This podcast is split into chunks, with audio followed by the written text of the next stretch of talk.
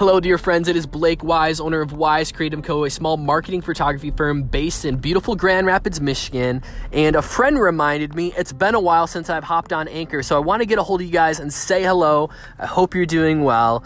I was traveling the entire month of August. I went to Hawaii and Iceland for photo trips, had a great time, and as now I'm well rested and back in the swing of things for some busy work and conferences to follow up during this fall. So I just wanted to say hello to you guys. And a small thought for today is that we have our jobs, we have our tasks, we have our deals, we have our duties, we have all these things that we're doing on a regular basis that drive us every day. The work that we're doing, the things we're producing. Most people are calling that hustling or to hustle. Um, staying really busy is important to our culture, and it definitely is.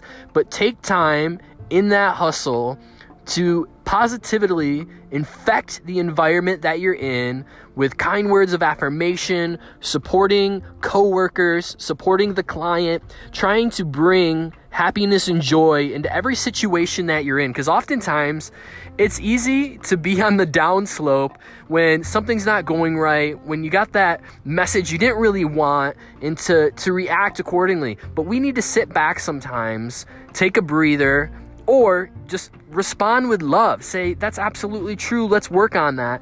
Remember, conflict isn't always an issue with you it's an issue with the project you're working on and so take that to your your private work take that to your public work take it to to everywhere that you're doing things whether you're an entrepreneur or you're in a corporate job try to positively infect the environment around you and i guarantee you'll see uh, a change within your workforce, a change within the work that you're doing yourself, and you'll have a lot more fun than when you're sitting back and you're looking at everything is black and white and stark. You need to get in there sometimes and do some massaging to make a better environment so that way the work that you're rendering is ultimately a lot better.